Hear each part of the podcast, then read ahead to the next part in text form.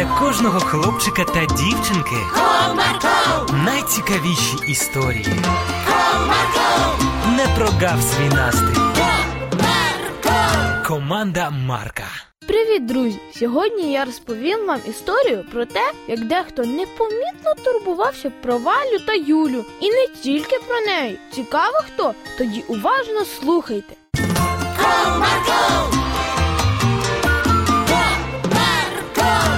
Прийшовши зі школи, Валя поскаржилася мамі. Мамо, щось у мене сьогодні у школі весь день голова болить. Дивно, доню, ану дай но я перевірю, чи у тебе немає температури.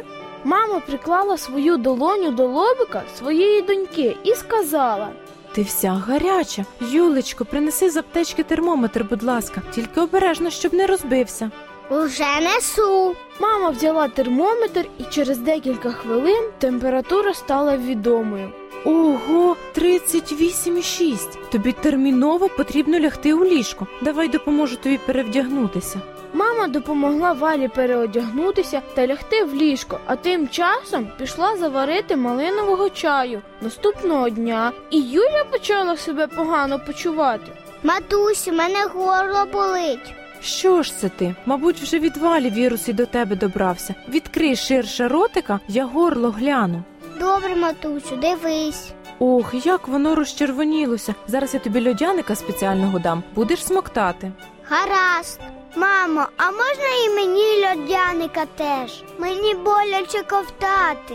Добре, дам вам обом. Мама дістала з аптечки льодяники і дала донечкам. Двоє знесилених дівчаток майже увесь день пролежали в ліжку. Їсти їм не хотілося, вони лише пили чай. Наступного дня дівчаткам стало трохи легше, температури майже не було, і навіть розігрався апетит. Матусю, а що у нас є перекусити? Так і їсти хочеться. Я теж голодніла. У нас є картопля з овочами, варенички з сиром. Класно, ми все будемо, правда, Юль? Так, з'їмо усе. Як добре, що ви захотіли їсти. Це означає, що ви скоро одужаєте. Від цих слів у дівчат покращився настрій, адже це означало, що ще кілька днів і вони зможуть піти на вулицю гуляти. Поївши, вони побігли в свою кімнату. Валя, поглянь, який гарний снігопад на дворі. Клас! Ой, а поглянь на дерево. Які гарненькі пташечки сидять на гілочках. А які в них красиві червоні грудки, ніби яблучка на деревах серед зими. Це снігурі. Як їх багато прилетіло. В цей час до їхньої кімнати увійшла мама і разом з дівчатами замилувалася пейзажем за вікном. Ці маленькі створіння нагадують нам про те, що Господь нас дуже любить. Як це? Якщо він про ці маленькі творіння дбає, то ще більше він любить нас, адже він сам про це сказав. І як це він дбає про них?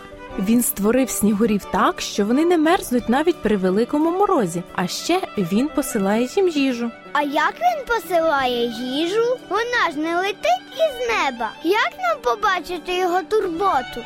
Бог побуджує людей робити годівнички, в які ми можемо покласти зерно, і пташечці буде що їсти. Така турбота називається непомітною. То виходить, він і про нас непомітно турбується. Так, А я навіть здогадалася, хто йому допомагає у цьому. І хто це? Наша матуся і татко. Радісно вигукнула Валентинка. Дійсно, Бог непомітно турбується про нас через наших рідних і не тільки. Поспостерігайте, і ви зможете все ж побачити цю непомітну турботу. А зараз настав час прощатися. Бувайте, до нових зустрічей! Comarco,